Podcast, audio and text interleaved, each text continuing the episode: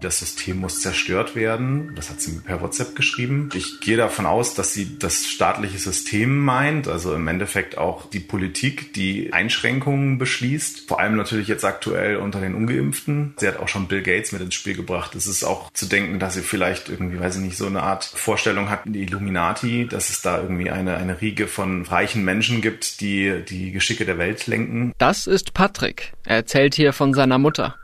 Es gibt auch Unterschiede dazwischen, wie sie per WhatsApp mit mir kommuniziert und wie sie mit mir persönlich kommuniziert. Wenn es eben um Smalltalk geht oder um banalere Alltagsdinge, dann äh, ist das immer noch meine Mutter, gar keine Frage. Also dann unterhalte ich mich mit ihr genauso, wie ich mich vor 10, 15 Jahren unterhalten habe. Aber wenn es eben um das Thema Corona geht, dann kommt es einem schon so vor, als würden die Wörter und die Sätze nicht so aus ihrer Hand stammen. Patrick hat sich bei uns gemeldet, weil seine Mutter seit knapp einem Jahr an Verschwörungserzählungen glaubt. Es war schwierig für mich, weil ich mir so gedacht habe, mit wem schreibe ich da, mit wem unterhalte ich mich? Er will seine Mutter nicht an den Pranger stellen, betont er. Daher trägt er auch ein Pseudonym, so wie alle Betroffenen, die in dieser Folge zu Wort kommen. Aber Patrick wollte gerne darüber sprechen, was diese Situation mit ihm und mit seiner Familie macht. Ich habe es sowohl auf wissenschaftlicher Basis versucht, mit ihr ähm, das Thema anzugehen, als auch emotional, ihr auch zu erklären, dass ich sie in, in dem Kontext nicht mehr wiedererkenne, dass ich das Gefühl habe, dass ich mit einer fremden Person spreche und die nicht meine Mutter ist. Gerade jetzt, wo Weihnachten vor der Tür steht und viele Familien wieder zusammenkommen, wollten wir wissen, was tun, wenn geliebte Menschen an Verschwörungen glauben. Willkommen bei Stimmenfang, dem Politikpodcast vom Spiegel. Ich bin Marius Mestermann und ich habe bei dieser Geschichte gemerkt, dass ich auch als Journalist an Grenzen stoße.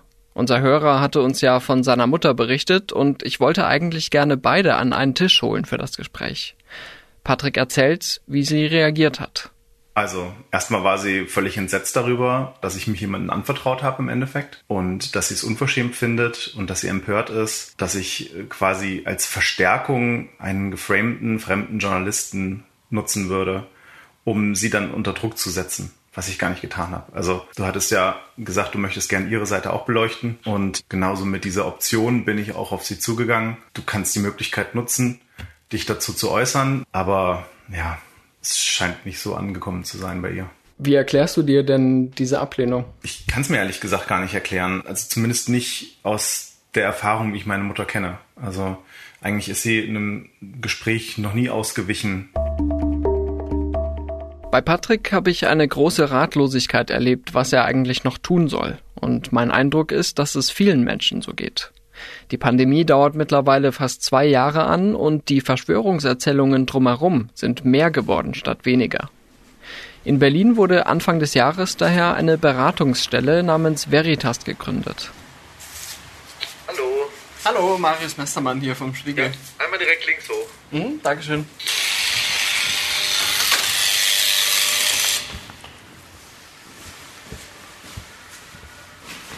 Hallo, grüß Sie.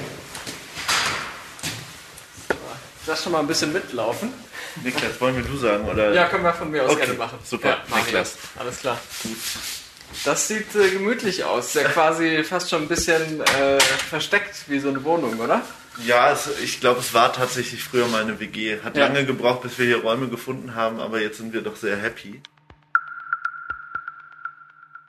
Ja, ich bin äh, Niklas Vögeding, äh, arbeite als Berater und, und Projektkoordinator im, äh, in der Beratungsstelle Veritas. Ähm, und wir beraten in erster Linie Angehörige im nahen Umfeld von verschwörungsgläubigen Menschen, teilweise aber auch Fachkräfte. Ich habe ursprünglich mal Soziologie und Gesellschaftstheorie studiert, befinde mich gerade noch in der Mediationsausbildung und sind, wir sind hier ein relativ multiprofessionelles Team. Wer sind denn die Leute, die zu euch kommen? Bei uns sind es in aller Regel äh, Familienangehörige äh, oder enge Freunde oder so. Und da ist es tatsächlich oft so, dass es erwachsene Kinder von, von älteren Leuten sind, die verschwörungsgläubig sind. Es geht aber auch oftmals um Geschwister, Partner, äh, Partnerinnen, ähm, die, da, die da auch irgendwie äh, Beratungsbedarf haben. Sind die dann einfach sehr stark davon betroffen oder warum sind das ausgerechnet die, die dann zu euch kommen? Die Leute, die zu uns kommen, kommen in aller Regel mit einem sehr hohen Leidensdruck. Von, da, da kommt eine Hilflosigkeit mit, weil sie nicht mehr wissen, wie damit umzugehen ist.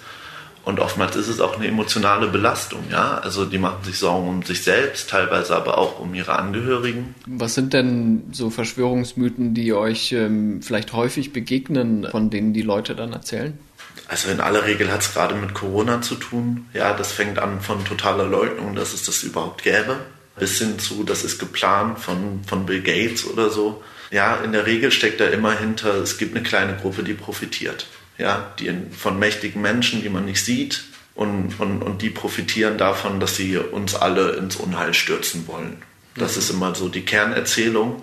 Und das zeigt natürlich auch die Anknüpfungsfähigkeit für Antisemitismus. Ja, historisch gesehen, wenn es eine kleine Gruppe von VerschwörerInnen gibt, äh, von Strippenziehern, die äh, die die Menschheit ins Unheil stürzen wollen, äh, historisch gesehen waren es in großen Anführungszeichen immer die Juden. Wenn Sie mehr darüber wissen wollen, wer an solche Verschwörungsmythen glaubt und wie groß die Schnittmenge zum Rechtsextremismus ist, finden Sie zwei aktuelle Studien in den Show Notes. An dieser Stelle soll es aber um die Menschen gehen, die unter dem Abdriften ihrer Bekannten und Verwandten zu leiden haben. Tatsächlich würde ich sagen, es bilden sich so ein paar Klassiker ab in unserer Beratung. In Baden-Württemberg, dem Geburtsland der Querdenker und auch der Heimat vieler Esoteriker, arbeitet Sarah Pohl. Mit der Beratungsstelle Zebra in Freiburg hat sie sich ebenfalls auf Verschwörungsmythen spezialisiert.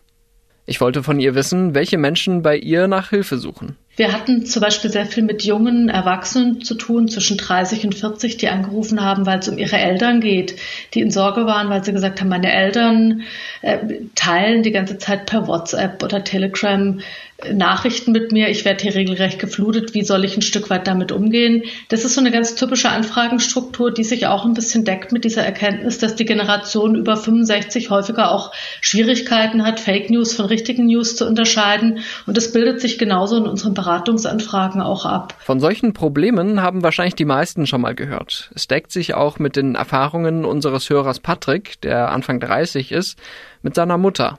Die ist Anfang 60. Mittlerweile, ja, sie schickt YouTube-Videos, sie ist in Telegram und da in verschiedenen Gruppen drin. Die ganzen öffentlich-rechtlichen, das sind ja die Mainstream-Medien und denen darf man ja sowieso nichts glauben. Und ich krieg dann sowas zu hören wie, ich soll mich mal richtig informieren mhm. bei Reitschuster und Co. Sie hat ihm seit dem Frühjahr viele Links geschickt bei WhatsApp. Ich habe mir in dem Zusammenhang auch mal ein Video angeguckt, das sie mir geschickt hatte, wo eben dann eine, eine Heilpraktikerin aus der Nähe von Göttingen im Gespräch mit einem, ich glaube, österreichischen Fernsehsender oder sowas ist, wo sie dann auch eben sagt, dass diese mRNA-Impfstoffe dazu führen, dass verschiedenste Körperbestandteile abgebaut werden. Patricks Mutter hat ihn bei WhatsApp auch schon ein Schlafschaf genannt. Das ist ein beliebter Begriff bei Verschwörungsgläubigen, die davon überzeugt sind, dass sie die Wahrheit kennen und alle anderen aufwachen müssen. Als das bei seiner Mutter anfing, war Patrick völlig überrumpelt. Von selbst ist sie da nicht drauf gekommen. Das muss irgendeinen gewissen Einfluss gegeben haben. Das hatte angefangen, als sie mit der Freundin von vor ein paar Jahren wieder Kontakt aufgenommen hatte. Mhm und dann eben auch zu ihr in Urlaub quasi gefahren ist, ohne mit mir darüber zu sprechen. Es ist jetzt nicht so, dass meine Mutter sich meine Genehmigung einholen muss, aber wir hatten eigentlich immer ein offenes Verhältnis. Von dieser Freundin seiner Mutter bekam Patrick kurz darauf einen Anruf. Am Anfang des Gesprächs ging es auch um Smalltalk. Ne? Wie geht's dir? Was macht ihr so? Wie ist so die letzten, nur die letzten Jahre gewesen und ist dann aber auch relativ schnell zu ihrem Punkt gekommen und der war im Endeffekt, mich davon zu überzeugen, mich nicht impfen zu lassen. Also sie konnte mich da mit ihren Argumenten nicht überzeugen. Ich konnte sie natürlich auch nicht überzeugen. Aber das war so der erste Punkt, wo ich mich dann auch so gefragt habe, welchen Umgang hat meine Mutter da plötzlich? Diese Veränderung kam für Patrick überraschend. Politisch seien er und seine Mutter eigentlich immer auf einer Wellenlänge gewesen, sagt er. Er selbst ist auf kommunaler Ebene in der SPD aktiv. Ist auch nicht so, dass sie irgendwie, weiß ich nicht, an, an Chemtrails geglaubt hat oder dass 9-11 eine Verschwörung sei oder sowas. Es gab da in der Hinsicht überhaupt null Anzeichen, dass sie in irgendwelche solcher Dinge glaubt. Es hat sich das Ganze erst so wirklich, ich nenne es einfach mal radikalisiert, als die Impfungen losgingen und dann so langsam auch nicht nur die vulnerablen Personen geimpft worden sind, sondern dass wir als, ich sag mal, mitteljunge Menschen dann ohne Vorerkrankungen auch in den Genuss der Impfungen kommen konnten. Und da ist das dann so langsam losgegangen. Hinzu kommt, dass Patrick selbst im öffentlichen Dienst arbeitet, und zwar in der Sozialverwaltung, das heißt für den Staat. Umso härter traf ihn die Nachricht, in der seine Mutter die Zerstörung des Systems forderte. Wenn man eben sagt, hier, wie meinst du das mit dem System zerstört werden? Ja, also was muss denn zerstört werden? Also dann kriegt man eine Antwort wie, ja, denk mal nach oder wirst schon sehen, was dann kommt. Oder sie lenkt eben vom Thema ab und beginnt irgendein neues Thema. Also man, man kann sich nicht unterhalten, weil man kriegt so einen Satz vorgeworfen und wenn man darauf eingeht, redet man gegen eine Wand. Von solchen Erfahrungen hören die Beratungsstellen oft. Aber was ist die Alternative? Da ist es halt eher hilfreich, über die emotionale Ebene zu gehen, zu gucken, was steckt da eigentlich hinter und halt die Hand aufzuhalten. Ja? Wenn eine Person sich entschließt, ich habe mich da verrannt, dann ist es ganz, ganz fatal, wenn alle sozialen Beziehungen abgebrochen sind und dann, dann, dann wird die Hemmschwelle noch größer. Ja? Äh, das ist ja oft auch ein schambehaftetes Thema. Und wenn da dann aber noch eine Hand ist, die, äh, die, man, die man gereicht hat, dann fällt es vielleicht leichter. Und das kann man am besten mit ernsthaftem Interesse und wenig Verurteilung. Wenngleich man natürlich für sich selbst auch klare Haltung beziehen kann. Mhm. Ja, dass man sagt, damit stimme ich überhaupt nicht überein. Mich schockiert das, was du sagst. Ich möchte aber wissen, woher das kommt. Das Problem bei Corona ist aber, dass mit den Verschwörungserzählungen oft eine Missachtung von Vorsichtsmaßnahmen einhergeht und eine Ablehnung der Impfung. Wozu das führen kann, hat mir Patrick erzählt. Seine Mutter ist nicht gegen Corona geimpft, er und seine Frau schon. Und jetzt machen sie sich vor allem Sorgen um ihre einjährige Tochter. Jetzt steht Weihnachten vor der Tür. Letztes Jahr Weihnachten haben wir sie hier übernachten lassen und das war ein schönes Heiligabend, wenn auch das Kind natürlich früh im Bett lag. Das wäre jetzt auch dieses Jahr nicht anders. Aber wir werden sie eben nicht hier dann beherbergen und das führt letztendlich dazu, dass wir uns im Endeffekt dann entscheiden müssen, verbringen wir überhaupt Heiligabend mit ihr? Ich glaube, das illustriert ganz gut, wie viel Verschwörungsglaube kaputt machen kann. Das wäre ein Novum, weil ich glaube ich, in meinem ganzen Leben nicht ein Heiligabend ohne meine Mutter verbracht habe. Und ähm, alternativ haben wir uns jetzt, also meine Frau und ich, uns darüber unterhalten, ob es vielleicht Sinn macht, einfach sie einzuladen, um mit unserem Gottesdienst teilzunehmen, der im draußen, draußen ist, im Freien ist, dass wir dann danach dann eben getrennte Wege gehen. Es ist super schade. Bist du da sauer auf sie? Ein Stück weit schon, weil sie eben das für uns, für unser Gefühl einfach nicht ernst genug nimmt. Also sie sagt zwar immer, behauptet immer, dass sie ja auch ihre Kontakte reduzieren würde, sagt dann aber wiederum, das System muss zerstört werden, Sie möchte die Impfung nicht, aber nicht, weil sie irgendwie Bedenken hätte wegen Langzeitfolgen, sondern weil sie denkt, dass damit die da oben die Menschheit reduzieren möchte. Nur um das einmal klar zu sagen, das ist völlig abseits der Realität. Aber Patrick befürchtet, dass er seine Mutter nicht mehr überzeugen kann. Nachdem sie ja jetzt auch das Gespräch mit uns verweigert hat, bin ich ehrlich gesagt am einem Punkt angelangt, wo ich keine Möglichkeit mehr sehe, zumindest nicht ohne fremde Hilfe. Unsere Hörerin Charlotte ist schon deutlich länger mit Verschwörungserzählungen konfrontiert. Auch sie hat sich bei uns gemeldet, um von ihren Erfahrungen aus der eigenen Familie zu berichten. Ihr Schwager glaubte schon vor der Pandemie an alle möglichen Verschwörungen, hat sie mir erzählt. Ein richtiges Problem im Alltag sei das erst mit der Pandemie geworden. Mit dem Corona-Impfen und dieser ganzen Veränderung, die jetzt passiert ist, betrifft uns das insofern direkter, dass man sich ja auch plötzlich verhalten muss zueinander, gerade bei so einer Weihnachtsfest. Ja, ist man so, hm, will man das jetzt mit seinen noch kleinen Kindern, die noch nicht geimpft sind? Was ist das eigentlich für ein Risiko?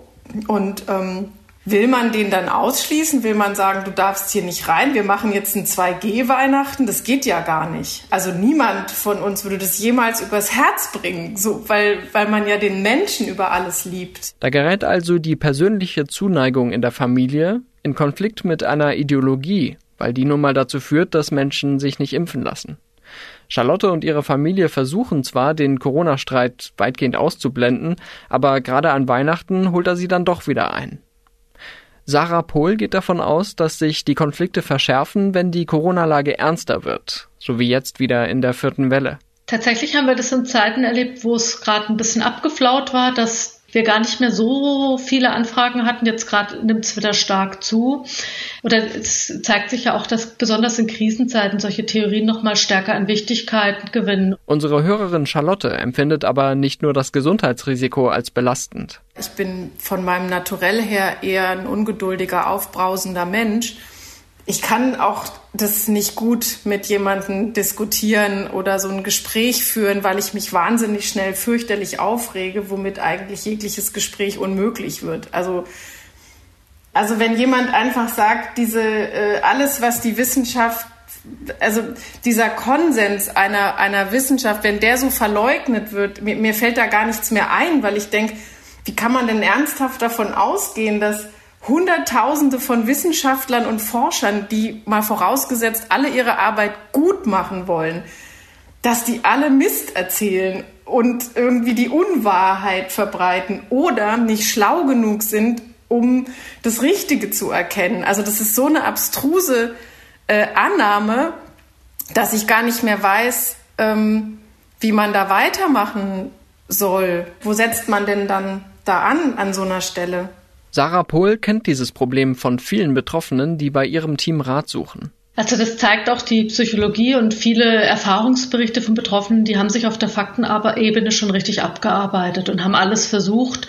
Das hat oft einen gegenteiligen Effekt, diesen Backfire-Effekt, dass Menschen, wenn sie in einer Faktendiskussion miteinander stehen, jeweils auf beider Seite noch stärker Experten für die eigene Meinung werden, weil ich setze mich in dem Moment ja eher nochmal mit Gründen auseinander, die meine Meinung stützen und versuche den anderen noch mal stärker zu überzeugen.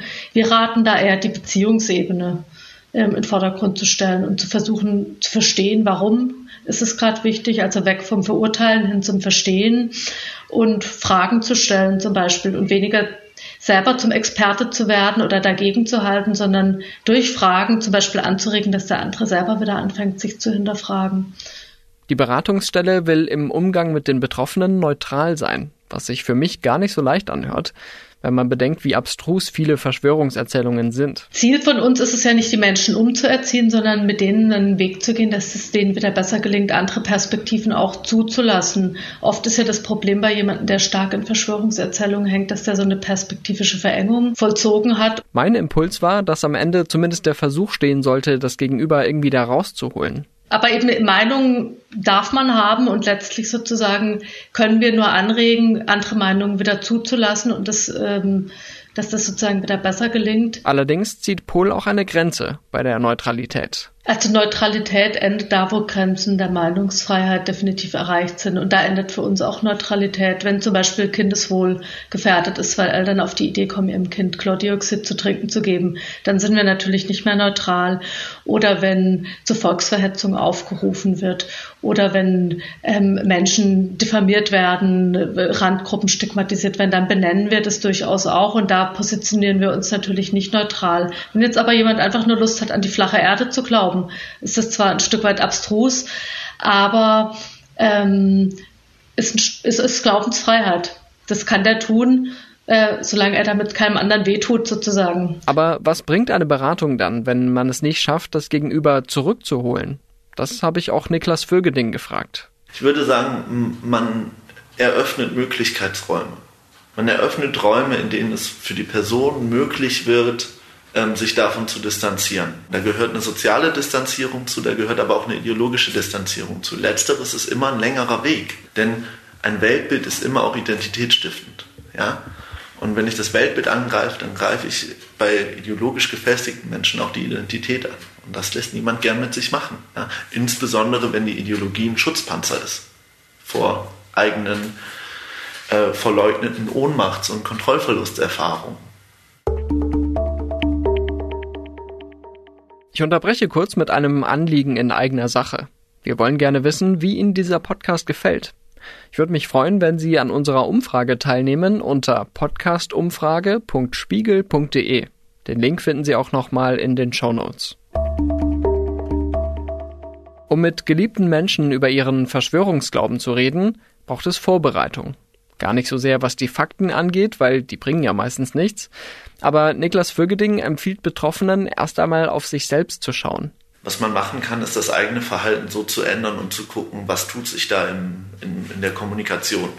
Und ganz oft ähm, kommen die Leute eben in einem akuten Leidensdruck, in einer akuten Stresssituation zu uns. Da bringt es relativ wenig, in so einer Situation äh, ins Gespräch zu gehen. Denn dann kochen Emotionen hoch, da werden Mauern hochgezogen und das, das ist dann in der Regel nicht zielführend. Deswegen gucken wir als allererstes, was ist eigentlich dein Anliegen? Möchtest du wieder in Kontakt kommen? Möchtest du einfach eine versöhnliche, eine versöhnliche Trennung hinbekommen?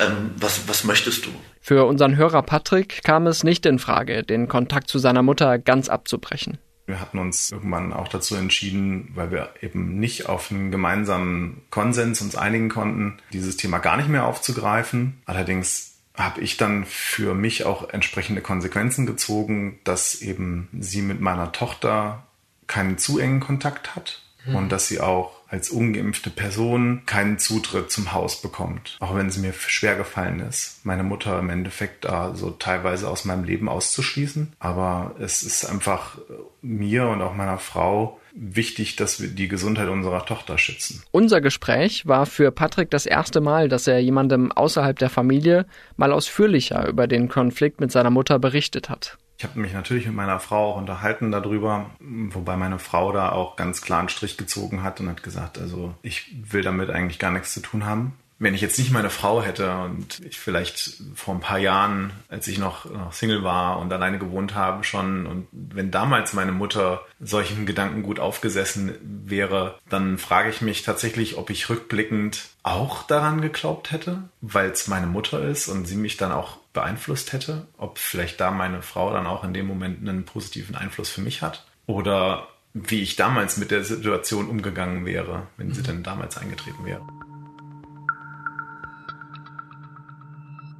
Patrick hat mir auch erzählt, dass er im Internet nach einer Beratungsstelle in seiner Nähe gesucht hatte, aber nicht fündig wurde. Tatsächlich gibt es da noch keine flächendeckenden Angebote, dafür aber ziemlich viel Nachfrage. Also der Andrang ist enorm. Ähm, in Zahlen haben wir, dass wir seit Mai unsere Homepage online gestellt haben und damit für die Öffentlichkeit äh, einsehbar. Und seitdem haben wir über 450 Beratungsanfragen erhalten aus dem gesamten Bundesgebiet. Das bedeutet aber auch, dass wir mit zwei Personalstellen gerade hm, nicht annähernd diesen Bedarf decken können. Ja, das heißt, es gibt gerade eine mehrmonatige Warteliste. Auch bei Zebra in Baden-Württemberg trafen dieses Jahr hunderte Anfragen ein. Das klingt nach wenig, wenn man bedenkt, dass in einschlägigen Telegram-Gruppen tausende Menschen unterwegs sind.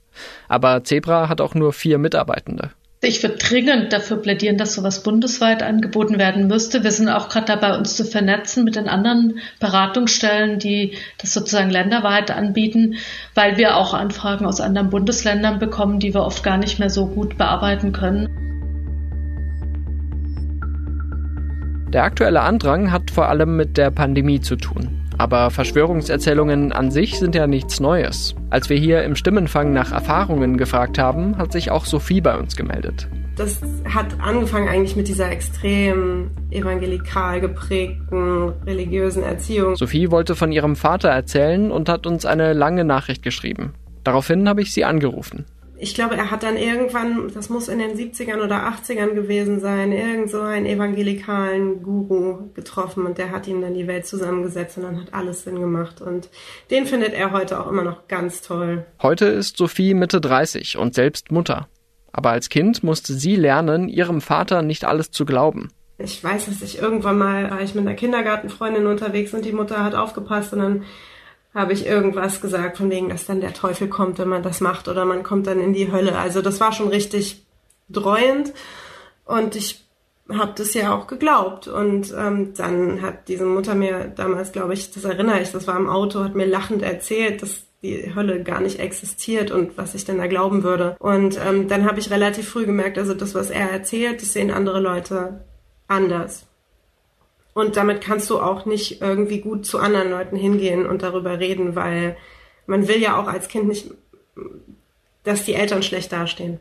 Ganz vermeiden konnte sie das aber nicht. Zum Beispiel, wenn sie mit ihrem Vater in der Öffentlichkeit unterwegs war. Wenn das dann wieder hieß, ja, und guck mal, da draußen sind überall Dönerläden, der Bevölkerungsaustausch ist schon in Gange, das waren alles gute deutsche Gaststätten früher.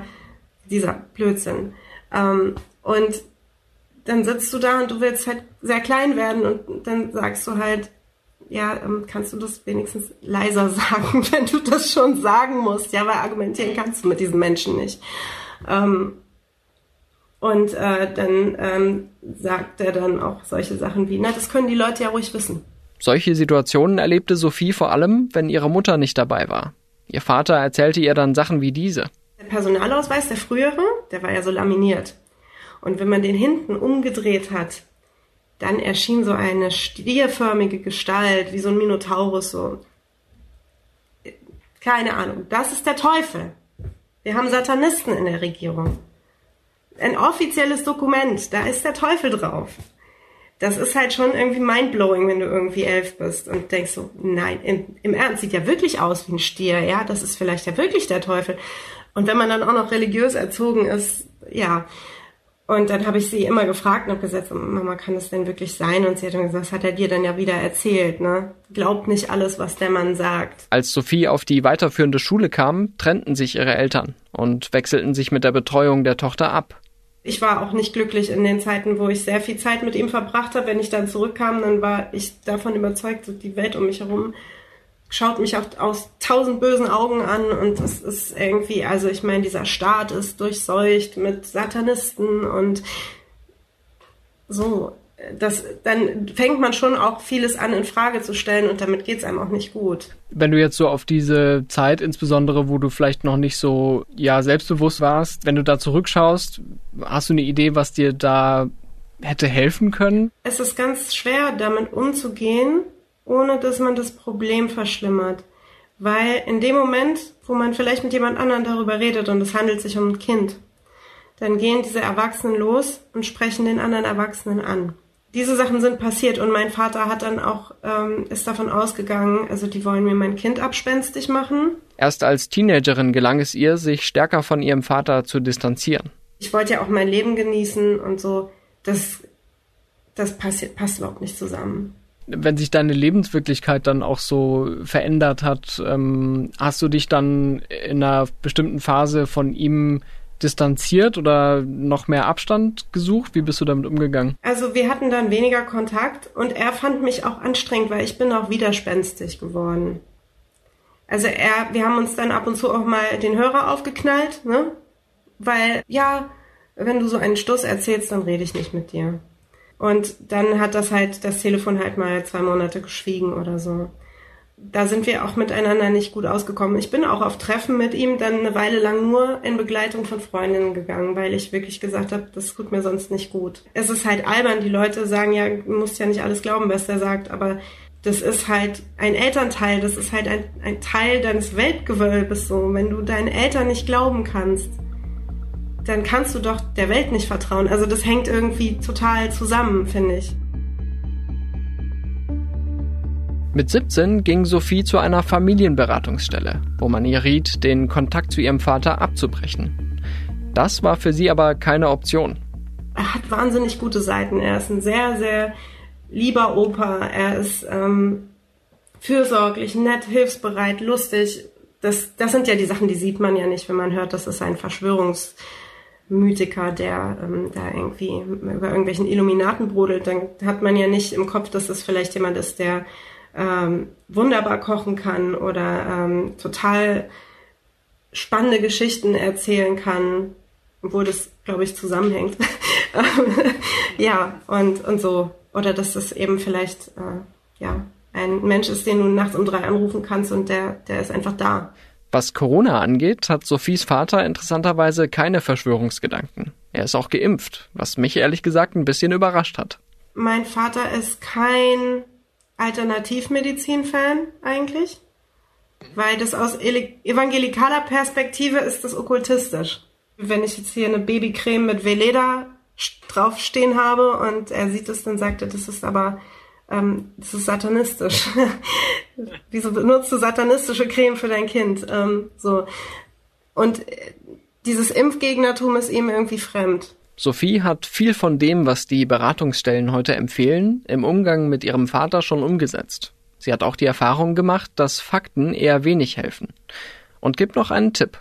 Es ist natürlich auch schon vorgekommen, dass wir diskutiert haben und dann geht der ganze Abend rum und man hasst sich.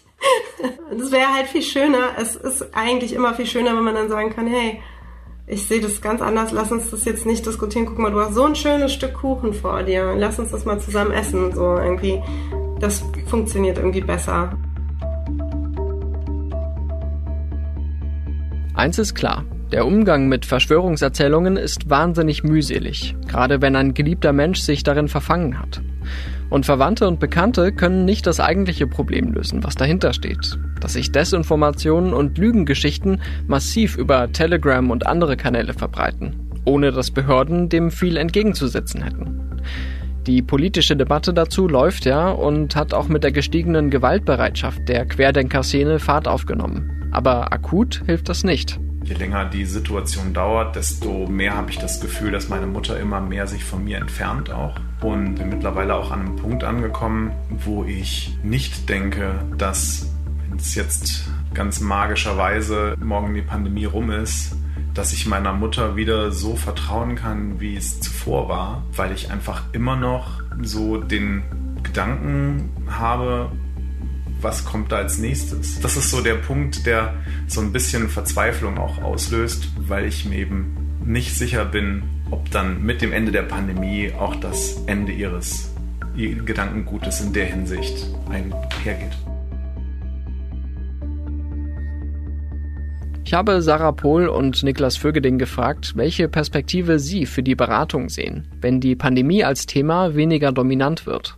Ideal wäre es natürlich, wenn solche Themen nicht so arg hochkochen. Ich glaube trotzdem, ähm, dass es gut ist, sowas präventiv schon zu haben, weil ich den Eindruck habe, dass es nicht so schnell uns verlassen wird, das Phänomen. Und ich glaube, da dann nicht erst zu reagieren, wenn es zu spät ist, sondern wir bieten ja auch quasi präventiv was an, gehen an Schulen, machen da Aufklärungsarbeit. Das halte ich für einen ganz wichtigen Punkt zu sagen, auch wenn es gerade nicht mehr brennt, sorgen wir dafür, dass nicht erst wieder so ein Hoch brennt. Es wird, da sind sich eigentlich alle ExpertInnen einig, auch nach der Pandemie so sein, dass es Verschwörungserzählungen gibt und die auch zunehmend virulent werden.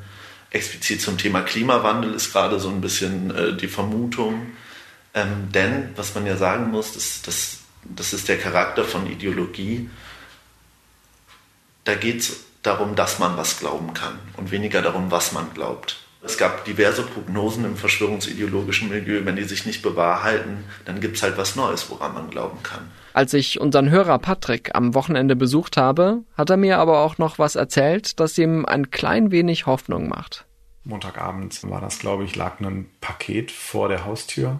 Also sie war tatsächlich bei uns, ohne dass sie sich da irgendwie bemerkbar gemacht hätte waren aber auch zu Hause. Also sie hätte da durchaus Kontakt aufnehmen können und hat uns dann Sachen für unsere Tochter vor die Tür gelegt, eine Packung mit Nougat-Süßigkeiten und hat eben völlig neutral und gänzlich ab der aktuellen Situation im Endeffekt uns einen schönen Nikolaus gewünscht und das war schon so, war schon sehr emotional, weil es auch so mir gezeigt hat, sie ist noch da. Also es ist, es ist noch meine Mutter, es ist noch die, die, die Großmutter meiner Tochter und, ähm, und, und sie hat Verlangen nach uns und, und mhm. ähm, nach Kontakt mit uns. Ich muss sagen, mich haben all diese Erfahrungen sehr berührt und sie verdeutlichen aus meiner Sicht auch, welche Tragweite Verschwörungsglaube haben kann. Ich hoffe, dass die Betroffenen einen Umgang damit finden, der sie selbst nicht zu sehr belastet und trotzdem nicht den Kontakt abbrechen müssen. Gleichzeitig habe ich einen ziemlich großen Respekt davor, wie Patrick, Charlotte und Sophie, die ja eigentlich anders heißen, schon jetzt mit dem Thema zurechtkommen und dass sie bereit waren, mir davon zu erzählen. Dafür einen besonderen Dank. Jetzt geht's für den Stimmenfang erstmal in eine kurze Weihnachtspause. Wir haben aber etwas Kleines vorbereitet, damit Ihr Podcatcher in den nächsten Wochen nicht leer bleibt. Schauen Sie also nächsten Donnerstag mal wieder rein. Im Januar meldet sich der Stimmenfang dann im Normalbetrieb zurück. Bis dahin, haben Sie schöne Feiertage und kommen Sie gut ins neue Jahr. Das war Stimmenfang, der Politik-Podcast vom Spiegel. Sie haben Feedback zur Sendung oder wollen uns ein Thema vorschlagen? Dann melden Sie sich gern per WhatsApp unter der Nummer plus 49 40380 80400 oder per Mail an stimmenfang.spiegel.de. Mein Name ist Marius Mestermann und ich bedanke mich für die Unterstützung bei Ronja Bachhofer, Ole Reismann, Olaf Häuser und Marc Glücks. Unsere Stimmenfangmusik kommt von Davide Russo.